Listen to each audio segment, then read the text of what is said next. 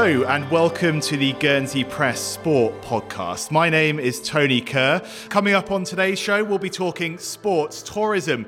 With Jersey throwing its arms open and its money around to attract big events and top teams to the island, is Guernsey missing a trick? We'll be joined by long-time advocate for sports tourism Dave Pising and operations director for the Guernsey Sports Commission Graham Chester. As ever, we'll also bring you our moments of the local sporting week and look ahead to what's coming up. With me, as always, Rob Batiste. How do? Gareth de Preve. Hi, Tony. And Jamie Ingrell. Hey. Well, let's start with our picks of the week, guys. Uh, Rob, what's caught your eye over the last seven days?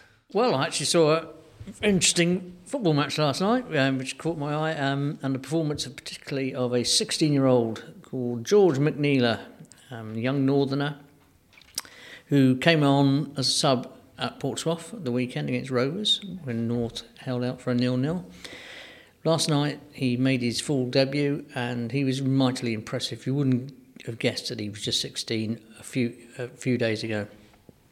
And um, in my opinion, he was the second best midfielder on the park behind Ben Coulter, former Marathi star, who was his usual excellent self for Saints. Um, and I say McNeela was outstanding he looked like a man playing in a in, in a man's game. You know, he was really he was did the simple things, tough, good head on him, and um, I'm really looking forward to seeing his progress in the future. Yeah, not an easy um, player to to kind of come up against on your debut, Ben Coulter either. You know, he gets around, he's pretty combative. No, but he but he was physically he was up to it, and um, as I say, I think with a fair fair, you know, fair run of inju- uh, free from injuries. Uh, I think we see George McNeela being a big um, player in Guernsey football, perhaps in the years to come. Well, we'll talk a bit more about football later on in the show. Uh, Jamie, let's come to you next. What's your pick of the week? For for me, it's not been so much a local event as a glimmer of hope for Guernsey's premier off-island cyclist Sam Culverwell, who's now in his second season as an elite with Trinity Racing. Uh, his first season was heavily interrupted by COVID, as you may imagine. He got a single race, which didn't really suit him. But uh, looking ahead, things are relatively bright. He's got his first race, all being well, on Liberation Day, quite fittingly, and that's part of a May double bill for the 20 year old cyclist. Obviously, it's a key stage in his development, and it will be a genuine opportunity for him to show off his talents, his hard training over the last two years or so, and hopefully get some real results to show for it. Yeah, I can't think of many other local athletes who will have found or who might have found the, the, the interruption of the pandemic as frustrating to their situation as Sam Culverwell. You know, such an exciting kind of breakthrough onto the, the cycling scene and, and that opportunity with a with a new team and, and all the hard work that he would have put in. So yeah, fantastic to see that he's uh, last going to get a chance to show what he can do. Um, just to expand on that, he was due to begin his season in March, so it has been a lot of uncertainty even recently. So with that two month delay, but he's been putting in six hour training rides. It just shows how committed he is, really. Loads of hard interval sessions, and yeah, hopefully it pays off. Yeah, there's no doubt as well that you know he has got the kind of you know, in cycling terms, the kind of attacking personality that will be very entertaining to, to follow. So, uh, yeah, we wish him all the best and we'll be following things very closely. Uh, Gareth, uh, what about you? What's the, what's the pick of the week? Well, certainly not the highlight of the week was my performance in the Guernsey Golf Union team competition last Friday. Um, my prowess as a sports pundit was proved right, though, because I was looking for lost balls more than I was uh, picking up prizes, but there we go. Um, in terms of uh, my reporting week, um, certainly the, the outstanding um, event was Monday night's uh, basketball between Skipton and Mayside, which is uh, part of the, uh, the title race in the men's Division 1. Um, but um, a bit like Rob, I, I want to single out a 16 year old lad. Um, Blake Carre is um, very highly regarded amongst the basketball community over here. He's, he's getting some game time in Division 1, but um, he really stepped up when it was a really tight game coming into the last couple of minutes. There's only one score between the sides. And um, he basically had, a, had two opportunities to score, and he did so. And uh, judging by some of the way the experienced guys hadn't been scoring throughout most of the night, um, it, it, made a big difference. Um, he's certainly someone to sort of watch out for. Um, on the opposition, I'd also like to mention um, Nico Robinson because Mayside, seeing as they've lost Jason Hooper, is such a massive loss to them because he, is like the star of local basketball. Um, Nico has really taken on a senior role now for Mayside, and certainly coming down the stretch there, he he uh, took full responsibility um, to try and get his side over the line. It, it didn't quite work out for him in the end, but he's really come on in leaps and bounds over the last couple of years. Yeah, great to see. And uh, we spoke to Pete Bosier uh, on last week's pod. Just how does that uh, leave things in terms of the, the title race then? Because it is the, the three way playoff is still on potentially. it, it is, yeah. It's um, how everyone understands it. This is we're still not quite sure with all the mathematics, but um, basically, Skipton and Mayside um, coming into this week had to play each other twice. Um, and if either side won both of them, they would be crowned champions. So now Skipton are in pole position for that. If they win against Mayside the next time they play, uh, which is next month, they will be crowned champions. But if Mayside manage to um, come out on top of that one, I think it's um, those sides and Le Mans will all be equal at the top, and they'll need to somehow come up with a three-way playoff to decide the champions. It's going to be an exciting conclusion and a very exciting match uh, next month. Uh, look forward to that one. Well, that's it for, for part one. Coming up next, uh, we'll be looking at sports tourism in Guernsey. Welcome back to the Guernsey Press Sport Podcast. Thanks for listening. If you're enjoying the show, make sure to hit subscribe wherever you get your podcasts to get new episodes delivered straight to you every Thursday. Now, sports tourism. In Jersey, it seems to be all the rage. In Guernsey recently, it's been the cause of all the rage. Over there, among other things this summer, they can look forward to a Lions training camp, the Super League Triathlon with the elite athletes that brings, and another international cricket tournament. That roster of events, the result of not inconsiderable investment coupled with the confidence in the return they will bring. So, is Guernsey missing a trick? Here to talk about it is Dave Pising, the founder of the Sports Tourism Action Group and long-time advocate for it, and Graham Chester, Operations Director at the Guernsey Sports Commission.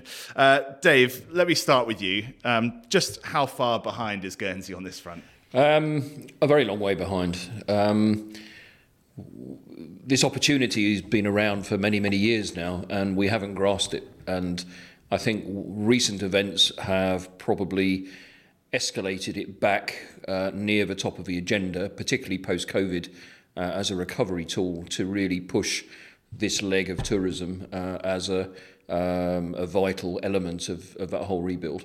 Yeah, when you look at what's happening in Jersey, do you look over there with envious eyes? Um, yes, I think. Well, I think you have to um, because their government's clearly behind it um, and throwing money at it and uh, and making it happen. And uh, that's what it's going to need here, frankly, to to make it happen. But there are degrees of it. Um, I mean, what we what what's been in the media recently, and, and those two other events that you've you've uh, referred to are um, events where maybe not so much the cricket tournament, but the the triathlon. They're events that really are major international events, which are drawing in um, significant numbers of uh, spectators. Um, that isn't necessarily the be all and end all. I think sports tourism is a much deeper, uh, a much much wider range than that. When you look at holding and hosting events, which can be as much about you know two or three hundred participants coming here for a week um, steadily throughout the year, as opposed to a huge event that might draw you know five, ten thousand people in uh, at one time. And it's the smaller, regular drip of events which is really going to be of more help to probably our hospitality industry than than the one-off major event. And as I mentioned at the start, you know, you, you have been advocating for this for, for a little while now. Why do you think there isn't the same recognition for it here that there is in Jersey? Um, I think it's just down to attitudes and support. Government has to support something to make it happen. These events will not happen if it relies on the individual uh, sports to make them happen. Um, there are a few exceptions that could happen. Sports can um, arrange some of these events themselves, but in many cases, um, you know, it's a huge drain on manpower as much as money uh, to make these things happen. Uh, the cost of getting to and from the island, hosting the events, um, I don't think that's as big a, um, an obstacle as some people do, because I think if you put on the best possible event, high standard, good facilities, when when participants, particularly and spectators, look at which events they are going to support, they're going to support the better ones. And I think there are people out there who will pay the the Guernsey premium, if you like, for travelling here and staying here uh, over and above a substandard uh, event somewhere else. So I think that's where we can um, punch above our weight and make that make that happen. Yeah, clearly the Lions um, episode, uh, yeah, it is slightly sort of out of the ordinary. It's uh, it's on a big scale. Um, it's been reported this week that that Jersey is funding that visit by the Lions this summer to the tune of 175,000 pounds.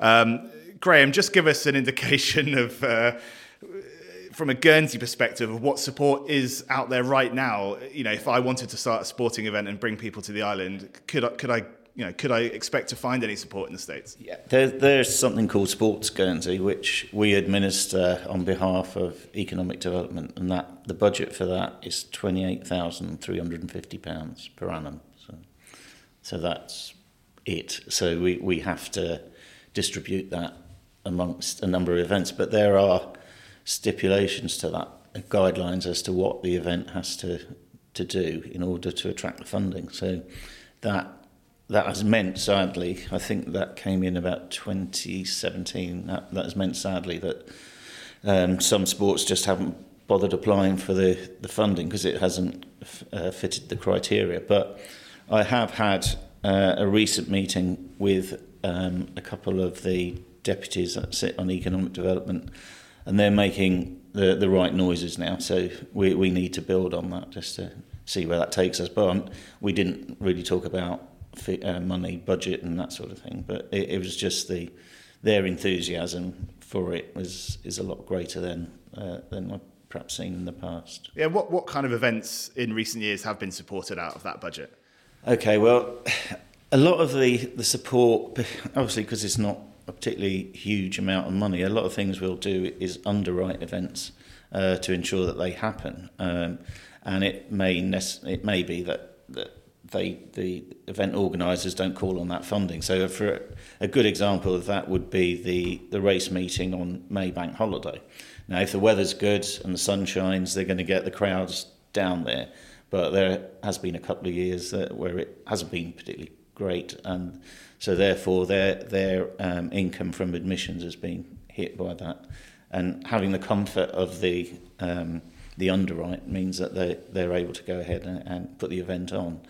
So that, that's an example of that. One of the events for the youngsters would be the BWCI uh, football tournament in summer. Now that, funnily enough, I'm talking about it yesterday. We were saying that you know, well, whilst it is a participation event, the amount of people that come with little Johnny who's playing, so mum and dad will invariably be there as well. The other siblings, grandparents may be there as well. So for one person attending a tournament, you might conceivably end up with, with eight or nine people coming over just to for that support. So in that respect, you know that it's that's that's a good event for for, for sports tourism. What do you make of that figure, Dave, as a, as a, as a budget there to support this? Is um, it's fairly inadequate, I would say. Um, you, you probably wouldn't surprise, uh, you know, expect me to say anything else. I think, um, you know, these things do cost money, and sometimes it's real money. Sometimes it's, uh, um, you know, sports, for example, needing to um, put deposits on hotel rooms six, nine months in advance. Cash flow for them uh, becomes an issue. Uh, sometimes it's paying someone to do some of the admin because the sports administrators are just you know too overwhelmed with their day to day stuff, and it, and and those are the sort of factors that cause these things not to not to happen. Um, but I see it as a, a you know as a complete circle of funding because if these events work and they're successful and it brings money into that sport, that sport can keep improving its own facilities and make sure that it's got enough um, enough revenue to uh, you know to to properly maintain and keep the standards that you would a visiting side, visiting uh, um, participants would would, would expect.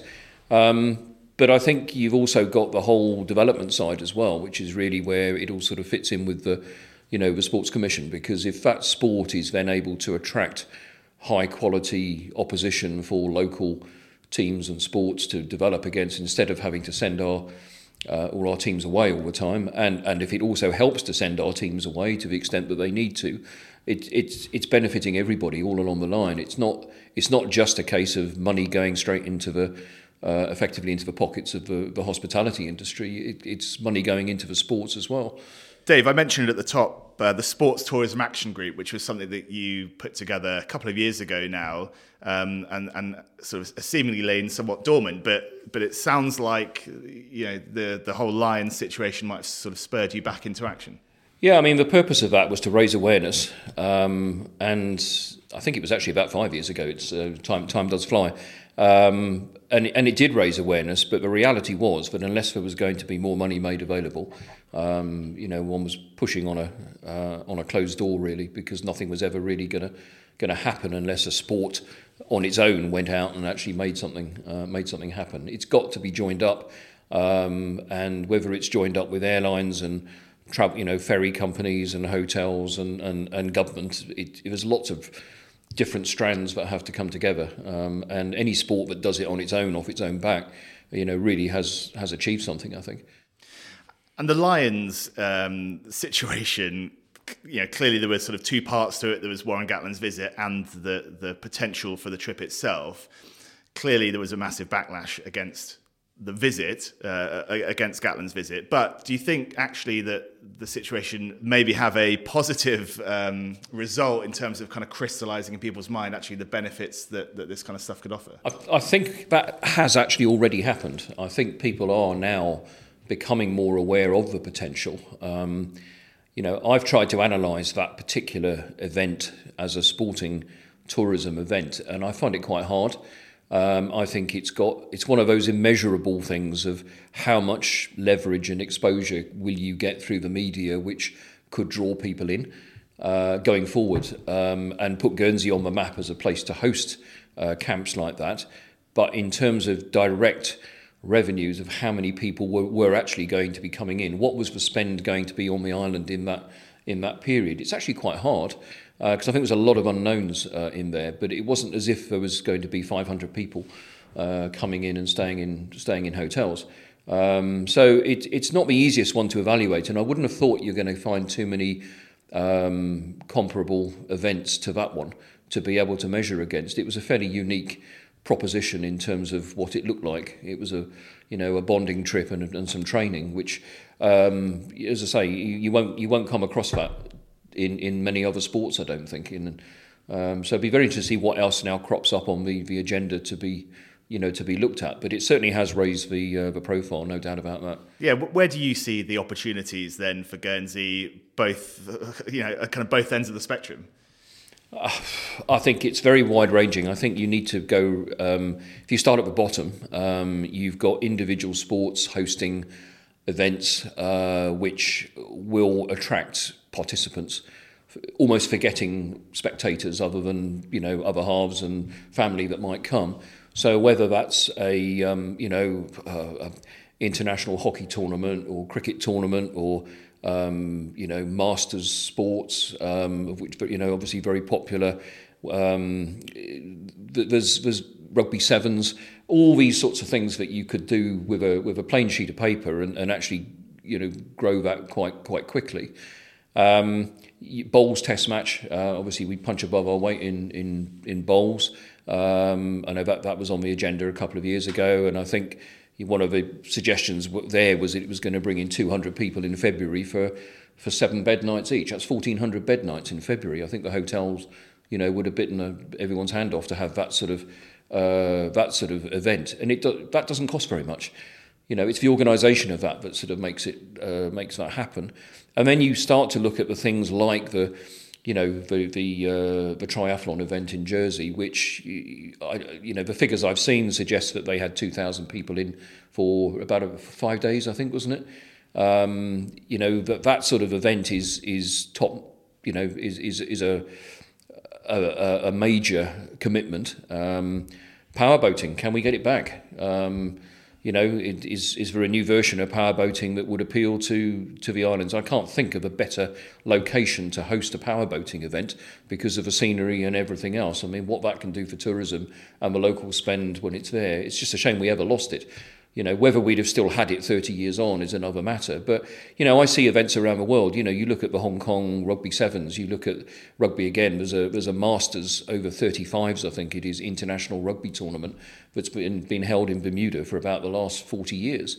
And it's all the old international players um, in, their, in their late 30s. Um, and, and it's in November. Um, those are the sorts of niche events that you can, you can really leverage off. How much money do they cost? They clearly cost something. Um, you know, there's been talk about golf event, um, which will be fantastic if we ever pull that off. And given what's planned for golf in the island with La Grande Mare, then, you know, that's the sort of thing we, we need to see happen. But it could be athletics.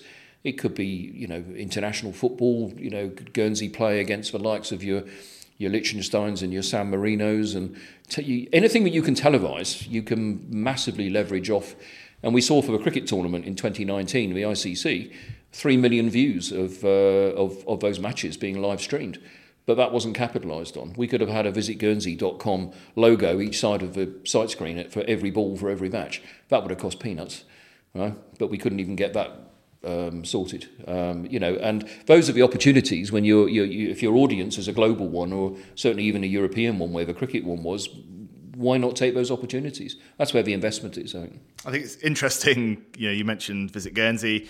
Um, you know, a cursory look at their website, you, you won't find much uh, much mention of events, whatever. Um, you know, on the Visit Jersey website, you know, they've got a whole kind of year full of events build, um, you know, including things that obviously we have here the around the island walk there's the triathlon in july the round island challenge in august uh, round the rock in august the Breca swim run in september triathlon super league triathlon in uh, september as well the marathon being publicized in october a rat race ultra tour uh, weekend ultra tour you know there's, there's the list kind of goes on and on um, yeah graham i know obviously the sports commission over the last year or two have unveiled some you know, some lofty ambitions and some big kind of strategic plans. Where does this uh, where does this fit into the picture? And uh, you know, uh, has the sports commission got the the resource and the um, not really scope to, to make a difference here? No, I mean we.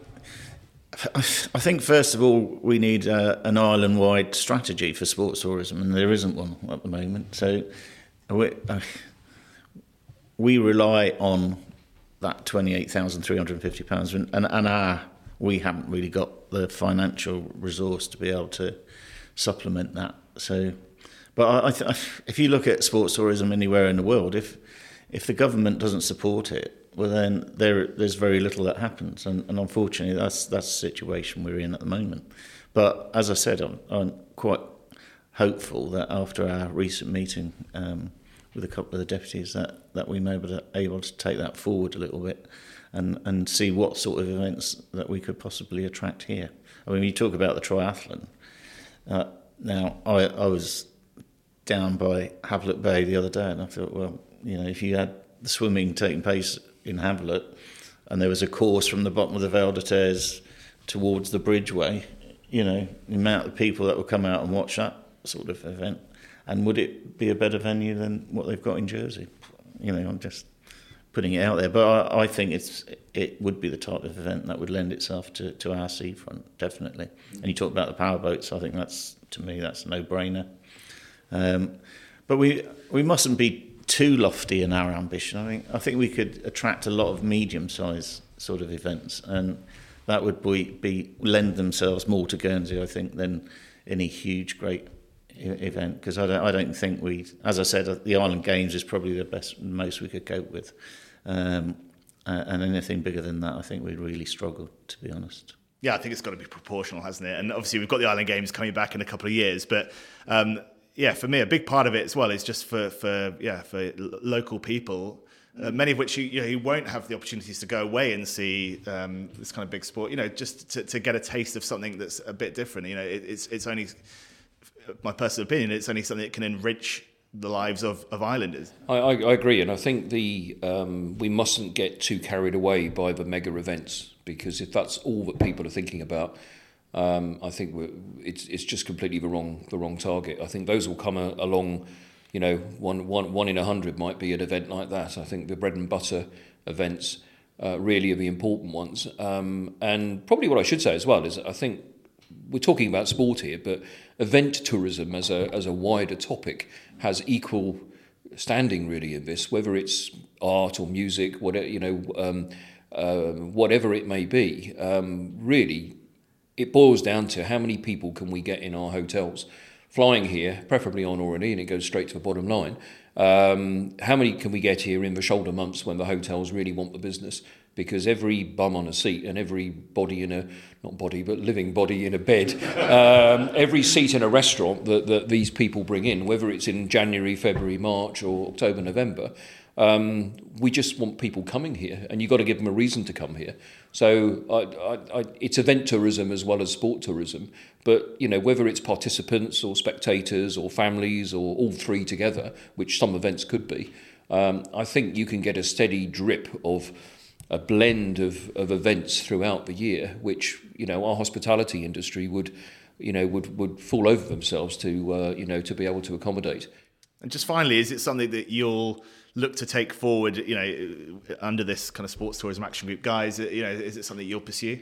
I want to relaunch that, um, you know, with fresh faces um, and and with perhaps a bit more confidence that something now may well come of it uh, on the back of the recent publicity of getting people thinking about sports tourism.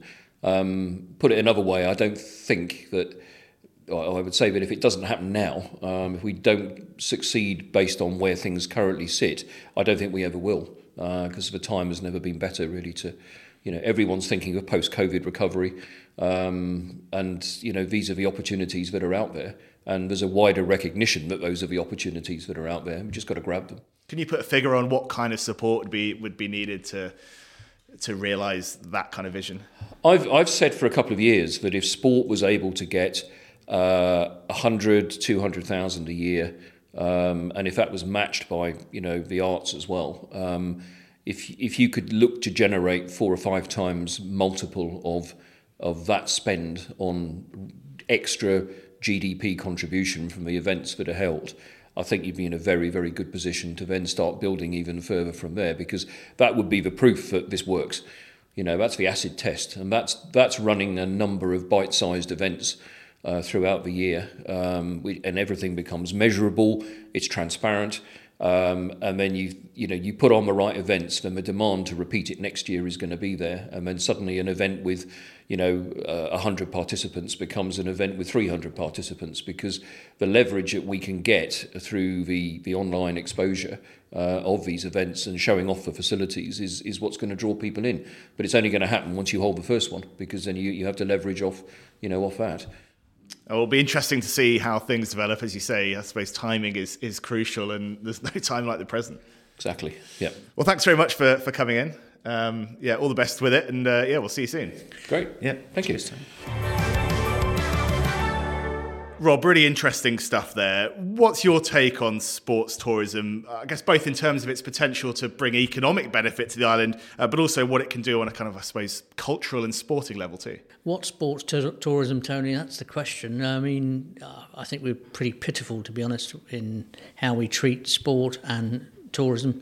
Um, if it weren't for the efforts of the Guernsey Rugby Club, the Raiders, um, Guernsey FC, um, and the various other sports like cricket, etc., who do very largely through the, off their own bat, we wouldn't be getting many bed nights in in at all.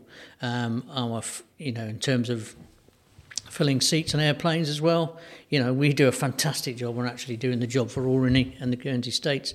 Um, I say it really does sicken me about how, how we how we approach sports tourism. We just don't seem to learn any lessons in recent years. Well, power boating came up in the conversation with um, with Dave Pising and Graham Chester. I'm sure some listeners will remember uh, Powerboat Week when it was a very big deal here. I know, Rob, you've been speaking to Dick Ridout, one of the brains behind the event, about the impact it had and why it disappeared eventually from the calendar. How did Powerboat Week come about, and what sort of costs were involved, and how were the states how were the states involved? Powerboat Week initially came about with Mike Waldron from the Tourist Board, Richard Ozanne, Dave Corson, and Jerv.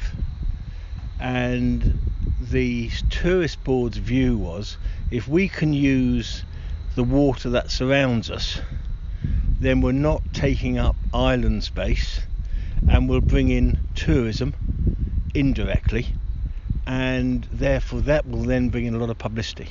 So they wanted to use it for publicity um, and for sort of ancillary tourism. And if you take it that Jenny used to book 6,000 bed nights for two weeks in the fortnight of Powerboat Week, we haven't got 6,000 beds now. Mm. But that's the sort of number of people that by 1988, that's within four years, they're the sort of visitors that came. So then it was a different ball game because we had worldwide television. Uh, as an example, in 88 there was 204 million pounds worth of press coverage, all supported by cuttings and magazines, etc. And for that, the tourist board, who were most supportive, as were all the government departments, fire brigade, ambulance, states works, all of them totally supported the idea of bringing people here. They put in 250,000 pounds. In those days, you didn't pay for states works or flowers. It was all part of Guernsey Limited. And in fact, in all those years ago, I got told off in the States for calling it Guernsey Limited because that's how Dave and I saw it. It was just part of Guernsey. So when we brought Powerboat, well, I didn't bring Powerboat Week, Jerv did, and Dave, and we built it up to an international event, and that's what brought in the Swan event. We took the Swan event from Cowes, which you can imagine got there, um, and that didn't cost the states a lot of money because by then we were on a roll with we had the publicity we had we had all the coverage we had all the journalists we had the tv companies. So they came and covered it didn't cost much. So my view is you've got to invest in some flagship event of some sort and then live off of it i mean in those days for example we had snakeboarding coming down the Val des Terres where they used all our facilities um, but at the same time there was the triathlon from L'Ancresse that one of the police chaps used to run. Yeah, right. And what I tried to, to do was to knit together four or five events, for example, cycling, try so that they could use the same facility and then have a month's sporting bonanza. We never quite got that off the ground. We got it off the grounds for powerboats, we got it off the grounds for sailing. Look at fishing, it is a huge following. Just take the word fishing and you can um, bring so many people via television, let alone when we get to our hockey, our football, our cricket, and our you know our, our day-to-day fantastic sports. Take table tennis, hell of a following, and it doesn't. What Richard Ozanne used to say is what we don't want to do, although unfortunately I had blew it. Um, we don't want to fill all the hotels with competitors. We want to fill the hotels with tourists or journalists. So you want, in those days, the idea was sports that brought a niche sport, let's say 200 competitors, and then everything else got filled up with their supporters. Where did it go all wrong then, in the end? Um, Why did it fall apart? well, I'm- I'm afraid, I don't like to admit this, but um, it was probably my fault. Uh, we went to a tourist board meeting, Dave and I, to talk through what exposure we had the previous year and to what we were looking forward to doing the, the next year, which we did every year. And when Richard Ozanne was there, very supportive, Jeff Norman was very supportive. Uh, but we were in a tourist board meeting, and a chap called Brian Russell was one of the deputies, and he said to us, "It's all well and good, 200 million pounds worth of publicity, but look, these magazines are from Japan, these are from America, this one's from New Zealand. They're no good to us." So I said, "Well, if they're no good to you, nor is the event." Gave him the cheque back and walked out. And if I'm really honest with you, Dave had to spin it, finish the speech because I was in tears and I walked out. Mm. And we took it to Plymouth and then to Dundee. So I'm afraid it was me. I just couldn't bear somebody saying you don't want publicity. So you've invested two hundred and fifty thousand pounds. You've got over two hundred million pounds worth of coverage, and that's not good enough. Did you have to fight really hard to get that 250,000? Because that seemed a lot of money Um, going back then. Certainly was. Well, I think, again, the tourist board started it with 5,000 or 10,000, I can't remember, that was in Jerv's day, and they could see the wisdom of increasing it. Now, you know, when you do an event like 88, that's over a million pound it cost to put on. We had to raise that through sponsorship. A lot of us put our own resources in um, and the 250,000 basically went on publicity. So we employed um, a chap called jo- Tony Jardine, who in those days he worked on the Formula One circuit. So he he he got paid nearly all that budget, but he brought all the Formula One people. We'd always do the event so it didn't clash with the Formula One race, and we also used to do a press day in between normally just after Silverstone, so all the press used to come for that. That's how we built up the press, and those chaps used to spread the word to the other. Well, you know well um, yourselves how press works, and if there's a story, it's worth follow- following. So that's that's how it started, and it gradually got built up, and then after 2000, uh, after 1988, it then was cut back to 200, then 100 absolutely no problems at all because we'd spent all the money getting the stuff. All right, probably we would have had to stepped up a gear, but if I'm honest, well, we, we led the world. Every competitor wanted to come.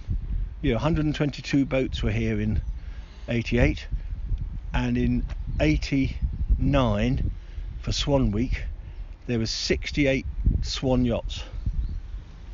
I mean, you don't get that. And I'd been offered the World Championships instead of it going to Nantucket. It was going to come here the following time So obviously, because people love it. They love the water, they love the island, they like the changeable weather conditions.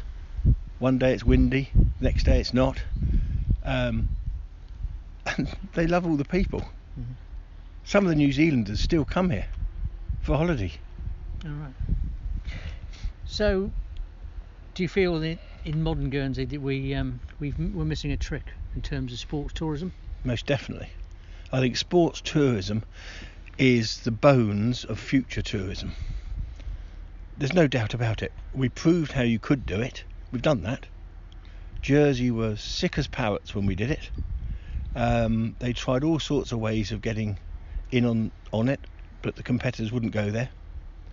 Um, they've done very well with their triathlon, is it? Yep. you know, I mean, good, good, good, good on them. They've done a good job. Um, the rugby business, frankly, they will get so much publicity, but what you've got to have is a publicity machine to handle it. It's all well and good getting the publicity in the newspapers and on the television, but you've got to be able to use it and follow it on. So it's all well and good having the Lions here for a fortnight, but you've got to be able to use that and you know use one or two of those lions to be sort of little ambassadors and but we need a decent publicity machine here. That's where I think it comes from. You know I think the press have got, are very vital to it. I think Channel TV and the BBC are very vital to it. You know it's got to be seen. And I mean when we used to have the TV like BBC they'd be showing them on all the regions in England. You can't buy that you by having the lions you will get publicity but you must have a machine of your own to utilize it And it was interesting to see, listen, um, I'm back with Dick ridd out there, about how they approached it um, all those years ago, 30 years ago. And um, um, I like what he, you know, what he said about Guernsey using its scenery, fantastic scenery, as the big selling point. And that's what we need to get, one of the key things we need to go um, to use going forward. Um, I've often thought that you know we've got a fantastic event like the all-terrain running event, which is held every every July. Why don't we make that an international event? Wouldn't cost us a, cost us very very little, and we could use all our fantastic scenery, the cliffs, Herm, beaches, town, Sunbury Park, etc. Get international runners over. Best German runner, best French runner, best Italian runner. Get them on, film it and sell it off. You know, that's the sort of thing I think we need, you know, could really, really pay. for a very relatively small price. But no, um, I say, our sports tourism don't seem to, uh, sports tourist people don't really seem to get sport and they're not interested. They just want to cash in on what the likes of Raiders and Guernsey FC do. I like the idea of what you're proposing in terms of the all-terrain challenge. I'm not sure Jamie will. They'll be bumped uh, bumped down the uh, the pecking order a few places. okay, before we finish for today, let's have a look ahead to what's coming up this weekend. Uh, Jamie, let's start with you. Where are you going to be? It's going to be a packed weekend for sports. Um, one event being the Island Squash Finals. Um, those were due to take place on Saturday, the 23rd of January, after holding preliminaries in a week, but we all know what happened that Saturday. Um, now, three months later, they're looking at holding them Friday doubles finals, Saturday singles finals. We also have the start of the competitive rowing season, which should be really interesting throughout the fleet. Yeah, fantastic. The squash, as Gareth, you were saying, yeah, one of the longest squash tournaments in history. yeah, the Island Squash Championships are usually held over about three or four days, and they, they got first through the first few days, and um, they got through the semi-finals on a Friday night, and then the next morning they couldn't host the the finals until 23rd of April or whatever it's going to be. So um, yeah, it's probably the longest championships they've ever held. Where are you going to be this weekend? Um, I'm going to be out on L'Ancresse. Golf is getting into full swing now, pardon the pun. Um, but um, this weekend is the um, the Open Foursomes, which is quite a prestigious event, and um, it's a full field. They, they start at seven o'clock, and the last group out is at three thirty. So I think there's 160 pairs going out for that and it is a full range of abilities. I mean, there's some sort of island caliber partnerships out there. I think the two Dannies, uh, Blondel and Bisson, are playing together, and a few others like that. And there's also some very interesting family pairings, and be interested to see how how those things develop. If um, things, if certain shots go wrong, it's always quite funny to see the reaction of um, father or son, or father and daughter, in the case maybe. Um, but yeah, so that's uh, one of the, the first major events of the golf season, um, which will be at, uh, hosted by the Royal Guernsey. Brilliant. Uh, Rob, football for you? Yeah, I've got the getting the passport out and um, heading up to St Peter's Saturday afternoon to watch Sylvans play Bells in a game which will be key in terms of the chase of the third place in the Premier League and a Wee Cup spot next season. Sylvans have wobbled, of course, the last couple of weeks. Um, can't Ill, can't afford to lose another game really, um, and I think Bells, who are running into some decent form, will probably fancy their chances. Don't think there'll be much in it. Um, meanwhile, at Smartins should go top of the table with a win at Rangers, and um, Manzur go to Alderney, and there's a Grandfort Road day, Grandfort Road derby between North and Vale And while we're on the subject of football, uh, getting ever closer to the very top of the top 100 countdown, we're into the top 10. A bit of debate this week uh, already over Ross Allen's place at number nine.